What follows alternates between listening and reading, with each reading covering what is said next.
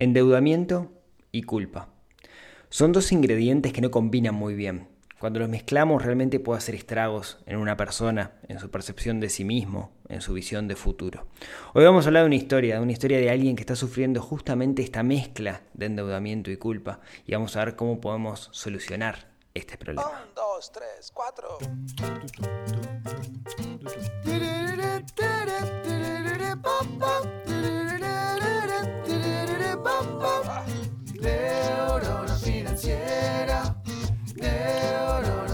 Financiera, neurona financiera, neurona financiera.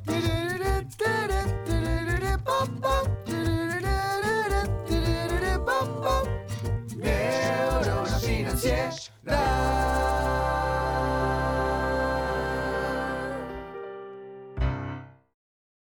Muy buenos días, tardes, noches para todos. Bienvenidos a un nuevo episodio del podcast de Neurona Financiera. Mi nombre es Rodrigo Álvarez, soy quien está detrás de este proyecto que se llama Neurona Financiera, que busca que las personas tomen control de su vida financiera, dejen de sentirse mal, dejen de sufrir angustia, puedan planificar un futuro y puedan construirlo. Que el dinero sea una herramienta que nos sirva para un fin y no simplemente algo por lo cual corremos. Es un podcast donde hablamos de dinero, pero desde el punto de vista de las personas y no desde el punto de vista del dinero.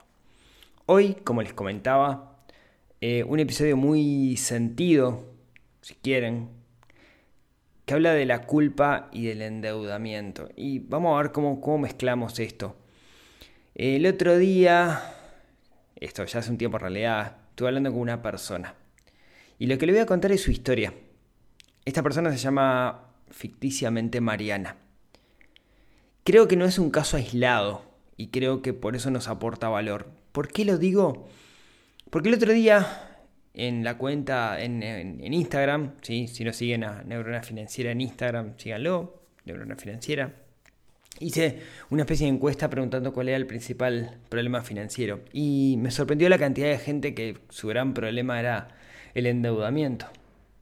La verdad que he sorprendido. De hecho, después hice como una, unas stories posteriores hablando del endeudamiento y culpa y me sorprendió también la cantidad de gente que me respondió del cómo, dónde estaban parados hoy por hoy con respecto a esto. Entonces pensé que la mejor forma o, o lo más lúdico para, para transmitir esto es contar una historia, una historia real, una historia de hace un tiempito ya, alguien con quien trabajé. Es la historia de Mariana. ¿sí? Eh, Mariana llegó a mí en un momento complicado de su vida, un momento complicado financieramente. Lo que quería era ver opciones financieras, ver que le ayudaran a pensar cómo poder eh, mejorar la gestión que estaba teniendo hoy por hoy porque se sentía mal. Eso es lo que Mariana me decía. Eso es lo que Mariana me transmitía. Pero ¿era realmente el problema de Mariana? Eso suele pasar cuando uno trabaja uno a uno. Está lo que la persona dice y lo que la persona transmite. Con sus palabras, con sus gestos, con su forma de actuar. Y justamente el problema de Mariana, lo que me estaba preguntando no, no era eso. Si no era que le diera una mano con cómo gestionar sus finanzas. Mariana era una profesional. Si bien siempre se puede mejorar, creo que- que su problema no venía por ahí. ¿Cuál era el problema de Mariana? Bueno, Mariana estaba, digamos, si lo tengo que decir así en, en- para que todo el mundo lo entienda, estaba totalmente entregada por la vida. ¿sí? La vida lo había superado y estaba entregada y no sabía qué hacer. Veías cómo Mariana estaba vestida, cómo se comportaba, cómo actuaba y te das cuenta que era una persona que su autoestima estaba por el piso. Pero en realidad, yo que yo la conocía de antes, yo sabía que ella no era así, estaba peor. ¿No? Te das cuenta cuando la gente tiene los hombros para abajo, la cabeza para abajo, le cuesta mirarte a los ojos, eh, cómo se viste de alguna manera que te das cuenta que no se está cuidando a sí mismo, ¿no? Cuando uno se viste mal, en muchos casos, no siempre, acá nunca existen las generalizaciones, eh, lo que está haciendo esa persona es, está tratando mal a sí mismo, no vale la pena verme bien. Mariana pensaba que en su vida financiera, en su vida en general, había hecho todo mal. A tal punto que no visualizaba un futuro. O sea, no podía verse dónde quería estar dentro de un año, no podía verse dónde iba a estar dentro de tres meses. Simplemente no lo visualizaba. Vamos a hacer un flashback y vamos a ir para atrás un tiempito en la vida de Mariana para intentar reconstruir qué fue lo que pasó. ¿Qué llevó a Mariana a ser una profesional que laburaba súper bien, que tenía una alta autoestima con su familia, etcétera? ¿Qué lo, fue lo que la llevó a Mariana a esa, esa picada? Mariana es divorciada, eh, tiene un hijo, ¿sí? Y todo comenzó, todo bueno, vale la pena decirlo, ¿no? Tenía un buen trabajo, tiene un buen trabajo, eh, vivía muy, que tenía un buen nivel de vida. Para los gastos que tenía, su nivel de vida era el correcto, digamos. ¿No? Eh, llegaba a fin de mes, eh, le sobraba algo de dinero, podía darse gustos, comer afuera, se iba de vacaciones cada tanto, había viajado al exterior con su hijo, etc. ¿sí? No, recibía, por distintas razones, pero no recibía apoyo del padre del niño. No va al caso. ¿sí? Digamos que Mariana estaba sola en esto. En un momento, su hijo crece y Mariana, profesional, lo manda desde que es chiquito a una. Eh, a un kinder, una guardería, como le quieran llamar, todos los países se llama distinto. Y tiene que tomar la decisión de a qué colegio lo mando. Cualquiera que es padre sabe que esa decisión es una decisión bastante difícil y hay muchas cosas en juego. Entonces, Mariana, que lo quiere mucho a su hijo, decide mandarlo a un colegio de un nivel adquisitivo alto, de un quintil alto. No digo de los más caros, pero digamos que él de los top 5 de los más caros, top 10 digamos de los más caros de la ciudad. Pensó que podía pagarlo, hizo las cuentas al tuntum mentalmente, a ver cuánto sale la cuota adicional, no sé qué, el ómnibus al campus deportivo, la cuota adicional, no sé qué, los almuerzos que tiene que comer ahí, papá, y le pareció que podía pagar, pasarlo le pareció que lo podía costear. De nuevo, no hizo un presupuesto, fue mental. Y nos hacemos mucha trampa cuando hacemos eso, pero bueno, la cuestión fue que justamente se hizo trampa. Haciendo un esfuerzo, realmente podía pagar el colegio, pero tuvo que empezar a cortar otras cosas. Otros gustos que de repente se daba, tuvo que dejar de hacerlos porque ahí sí ya no le cerraban tanto los números. Y con el colegio estaba contenta, o se convencía que estaba contenta. Después charlando más adelante, no estaba tan contenta con el colegio, pero se convencía que sí. ¿Sí? Quizás los valores que transmitía el colegio no eran los más adecuados o lo que ella tenía cuando era chica, pero se autoconvenció, digamos, que iba por buen camino. El primer problema no vino por ahí. El problema vino porque Mariana empezó a juntarse con los padres de sus compañeros de trabajo. Y ese grupo era un grupo que socialmente era un poder más adquisitivo que el que tenía Mariana. Gente que de repente vivían en otra zona, gente que el colegio no era un problema pagar esa cuota, que tenían membresías de repente de clubes muy caros donde no cualquiera puede ir y hacerse socio, o hay que tener mucho dinero para hacerlo. Y acá Mariana la macaneó en algo, porque le gustó ese grupo y quiso empatar. Entonces empezó a seguirlos, les empezó a seguir. como su hijo jugaba con los hijos de los otros niños, le quiso seguir la vuelta y quiso aparentar que estaba en el mismo nivel económico. Y no pudo. Los gastos empezaron a superarla. O sea, los gastos mensuales que tenían eran mayores que lo que, lo que ella ganaba. Se comió sus ahorros y después empezó a utilizar de forma indiscriminada la tarjeta de crédito. No le daba para pagar el total de la tarjeta, pero seguía con ese nivel de gastos porque estaba sobreviviendo, digamos, de alguna manera. Hasta que un día la llamaron del banco y le dijeron que ya no tenía límite de crédito porque estaba atrasada en las cuotas. Se asustó mucho porque era la primera vez que le pasaba. No solo eso, sino ¿Qué pasaría si sus nuevos pares, si sus nuevos amigos se enteraban de esto? Nota al margen, los colegios privados son de las instituciones que tienen mayor nivel de endeudamiento por parte de sus socios. O sea, es algo que pasa bastante común esto. ¿sí? Cierro el paréntesis. estaba realmente presionada y con miedo por todo esto. Miedo, ya lo digo, ¿no? Por qué pensarán los demás y porque era también la primera vez que le pasaba. Entonces, ¿sí? Cometió, no, voy a decir que cometió un error, hizo algo que fue la salida que Mariana encontró, que fue, necesito plata para pagarle los de las tarjetas de crédito que me están presionando. Entonces, fue al primer lugar que encontró a pie de calle, la primera financiera que encontró, que le daba un préstamo. Digo la primera que encontró, pero fue la primera que le vino a la cabeza de ver televisión, de ver publicidad en internet, de ver carteles en las paradas de ómnibus. Estaban de alguna manera metidos en su cabeza esa idea de que te prestan dinero porque son buena gente. Ahora, pidió dinero prestado a estas financieras y se lo dieron sin mucha condición. Recibo sueldo, cédula, etc. Y también se atrasó, porque no redujo su, su, consumo. Su nivel de consumo, digamos, era como una, una avalancha que venía cayendo, ¿no? Cada vez más grande, cada vez más grande. Los intereses que se iban generando hacía que cada vez debiera, más dinero. Entonces, de este lugar, le empezaron a presionar. Y quizás la presión que empezó a recibir de este lugar no era tan agradable, entre comillas, no me están viendo, pero haciendo comillas con los dedos, como la que estaba recibiendo de, del banco.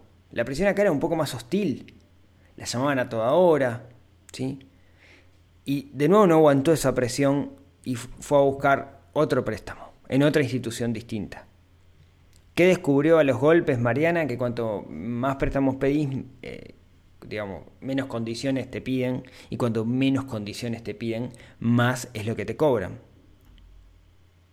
Ya Mariana, desesperada, digamos, porque tenía la tarjeta de crédito y dos préstamos de consumo y estaba haciendo la calecita, quiere decir que sacaba un préstamo para pagar los intereses del otro préstamo y así se dio cuenta que tenían que empezar a reducir gastos y a pagar cada una de las cuotas como pudiera. Tuvo como un clic y dijo, no, no puedo seguir así, tengo que reducir gastos. Empezó a plantear mudarse, empezó a plantear sacar a su hijo del colegio, que era lo que menos quería hacer. No era consciente, digamos, de que no solamente la perjudicaba financieramente, sino que psicológicamente, porque quería compararse con personas que no iba a llegar por su nivel adquisitivo. Y se estaba comparando por dinero y nunca debemos compararnos por dinero con alguien. ¿Sí? Si queremos compararnos con alguien, comparémonos con nosotros mismos, pero no vale el... Yo no me puedo comparar, yo no puedo pensar que, que soy mejor o peor por la cantidad de plata que tengo, porque quizás alguien nació en una cuna de plata, con muchísimo dinero heredado, y es una porquería de persona, y capaz que alguien hizo su fortuna desde cero, y es una excelente persona, o capaz que alguien no tiene un mango y es una excelente persona. No podemos compararnos por dinero. No, no dice nada de nosotros la cantidad de dinero que tengamos. No dice nada. ¿sí? Entonces, pasó algo. Se vino la pandemia. Y en esa pandemia hubo una reducción de salario. Porque le bajaron la cantidad de horas, no sé qué, no sé cuánto, papá, papá, sí le pagaron un despido, etcétera, pero empezó a ganar menos dinero, no va al caso de la, historia. Y acá es donde Mariana colapsa, se desespera, no sabe qué hacer. Sí, y acá es donde de alguna manera empezamos a charlar con, con, Mariana para ver si de alguna manera yo la podía ayudar. Y me vine a contar de su problema financiero, de las deudas que tenía, etc. Pero el problema no estaba ahí. O sea, sí había un problema ahí que había que solucionar. Pero antes de solucionar ese problema, antes de llegar a ese paso, antes de llegar a, bueno, hagamos una planilla, hagamos un plan de pago, usemos alguno de los sistemas que existen para salir de deuda, veamos cuáles son tus gastos, veamos tus ingresos, tus egresos, veamos qué tenemos que cortar, cómo llegamos al valor mínimo mensual para las cuotas, etcétera, que eso es metodología y lo hablamos otro día si quieren. Lo primero que hay que trabajar es la sensación de culpa. Porque si vos te sentís que sos el peor de la clase, que hiciste las cosas mal, no vas a salir. ¿Sí? No sirve para nada la culpa. Entonces, lo que tenemos que tener y lo que intenté transmitirle a Mariana, que no se llama Mariana, y espero, como me ha pasado alguna otra oportunidad, no decir el nombre real dentro del podcast, porque Mariana obviamente no le gusta que hablemos de esto. O sea, no le, sí le gusta, pero no quiere decir que es ella. Lo primero es trabajar sobre esa sensación de culpa. para que entienda que no es su culpa. ¿sí? Lo que yo le transmitía a Mariana es, todo el sistema está construido para que esto pase. Lo que a vos te pasó es lo que le puede pasar a cualquier persona porque el sistema está construido así.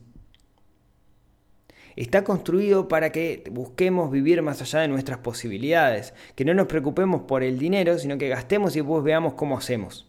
De alguna manera nos recableamos neuronalmente, ya no es aquello de me esfuerzo para conseguir algo, sino hago algo y después me esfuerzo para ver cómo lo pago. Todo el mercado te lleva hacia ese lugar. ¿sí? La única forma que tengo de vivir más allá de mis posibilidades es pidiendo plata prestada. Es la única. Esto no pasaba hace 50, hace 100 años. La gente no tenía la posibilidad de pedir plata prestada y vivía con lo que tenía. Y no sé si eran más felices o menos felices que nosotros. Tengo la tendencia media romántica, entre comillas, ¿no? De que sí, de que se preocupaban por cosas más importantes por las cuales nos preocupamos nosotros. Pero no lo sé en realidad. Pero tengo como esa construcción. Cada uno tendrá la suya y no los quiero convencer. Pero hoy el by default, el por defecto, es endeudarnos, es pagar con tarjeta, es pedir un préstamo. ¿Sí? Es lo normal, lo estamos normalizando. Los niños están creciendo con esa sensación de que no es necesario tener el dinero, sino que simplemente con pagar un cacho de. con pasar el cacho de plástico, luego veo cómo hago. ¿sí? Y ahí tenemos un problema.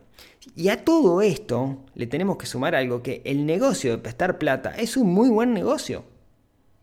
Como prestar plata es un muy buen negocio, entonces hay un aparato de publicidad enorme que es reinversión en marketing por parte de estas empresas para convencerte de que vas a ser feliz y pedís plata prestada para conseguir todos tus sueños. Y no funciona así. En la mayoría de los casos, en la mayoría de los casos, pedir plata prestada te va a traer problemas en el largo plazo. Es verdad, se te rompe un caño en tu casa y tenés que arreglarlo sí o sí, no tenés el dinero, es la única salida que tenés, a menos que tengas un, un fondo de emergencia. A veces no te queda otra. Pero en la mayoría de los casos, los créditos de consumo, podemos prescindir de ellos. Pero es tanta la publicidad, es tanto el bombardeo, es tanta la producción publicitaria que hay asociada, que nos va llegando inconscientemente que está bien pedir prestado para vivir, es la forma de vivir. Así se vive, así es como se vive en estos tiempos. Y la forma de vivir que había antes, en la cual teníamos que ahorrar el dinero para comprar algo, ya pasó de moda, ya no es así como, como funciona. Yo lo que les quiero convencer es que no es así. Mariana, para poder hacer un plan para salir de deudas, lo primero que tiene que hacer es dejar de sentirse culpable. Hizo lo que cualquiera haría en su lugar. La culpa no es de ella, la culpa es del sistema, porque no nos educan financieramente. No tenemos educación financiera en la escuela, en el liceo. Nuestros padres no saben porque no vivieron una realidad igual a la nuestra, no vivieron todo esto, entonces no nos pueden transmitir toda esta información o todo este conocimiento. No vivieron en un marco donde eh, existía esto de, los créditos. Así como es muy difícil que yo le pueda explicar a, alguien mayor que yo cómo es eh, nacer con Internet,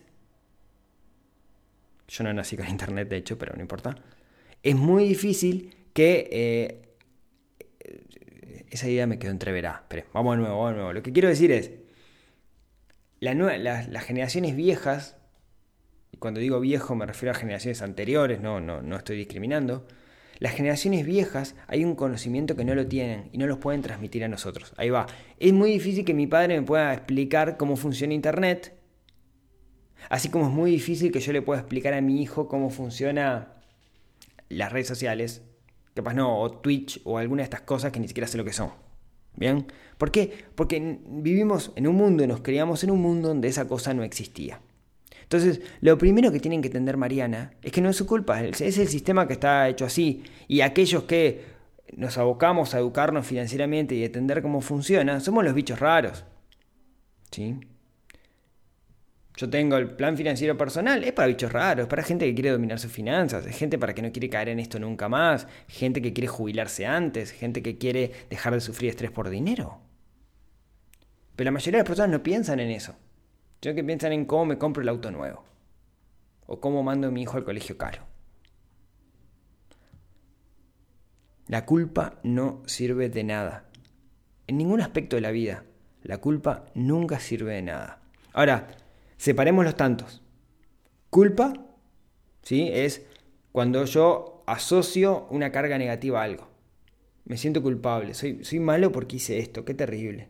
Soy un tonto, soy un tarado. Ahora, lo que sí tenemos que hacer es asumir la responsabilidad de la situación actual. Culpa y responsabilidad son parecidos, pero no es lo mismo. ¿Qué es responsabilidad? Responsabilidad es, llegué a un nivel de endeudamiento por responsabilidad mía. Yo tomé estas decisiones. Nadie me obligó a hacerlo. Y si alguien me obligó, al final del día el que firmé fui yo, así que la responsabilidad es 100% mía. Y es mi responsabilidad salir de esto. No voy a esperar que nadie me ayude, no voy a esperar que el gobierno me ayude, no voy a esperar que pase algo mágico y borren la base de datos del clearing de la gente que deuda. No, es mi responsabilidad. Entonces, para poder asumir la responsabilidad hay que dejar de lado la culpa. Si no, si no dejamos de lado la culpa, que es simplemente un sentimiento pecaminoso para con nosotros mismos, ¿no? De autocastigo, ya está, ya fue. Lo que hiciste ya lo hiciste, no sirve de nada la culpa. Ahora sí, tomemos responsabilidad. Cuando logramos dejar de lado la culpa, tomamos la responsabilidad y ahí sí comenzamos a hacer un plan para salir de las deudas. Con alguno de los métodos que existen, bola de nieve, avalancha, etcétera, etcétera. ¿Sí? Y se puede. ¿Es fácil? No, no es fácil. Implica esfuerzo, implica trabajo, implica que muchas veces bajar nuestro nivel de vida potencial.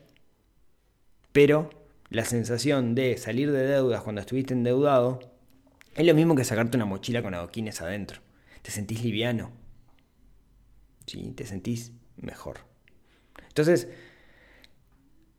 como resumen de este episodio medio extraño que hice, la culpa en ningún aspecto de la vida sirve de nada. Sentirnos culpables no va a ayudar a mejorar nuestro futuro. La culpa es algo del pasado. ¿Qué tenemos que hacer? Tomar responsabilidad. Cuando dejamos de lado la culpa, recién ahí podemos tomar responsabilidad. Y cuando tomamos responsabilidad podemos hacer un plan sistemático para mejorar nuestra situación. Sea ahorrar, sea salir de deudas, sea entender dónde estamos y mejorar nuestro estado de salud financiero. Así que amigos, amigas, si hoy están sintiendo culpa por algo que hicieron, sea lo que sea, sepan que no sirve de nada. Dejen de lado la culpa, abracen la responsabilidad y huevo y para adelante. Muchas gracias por acompañarme, muchas gracias a todos por estar ahí, como siempre. Nos vemos, nos hablamos, nos escuchamos la próxima semana en otro episodio de esto que se llama el podcast de Neurona Financiera.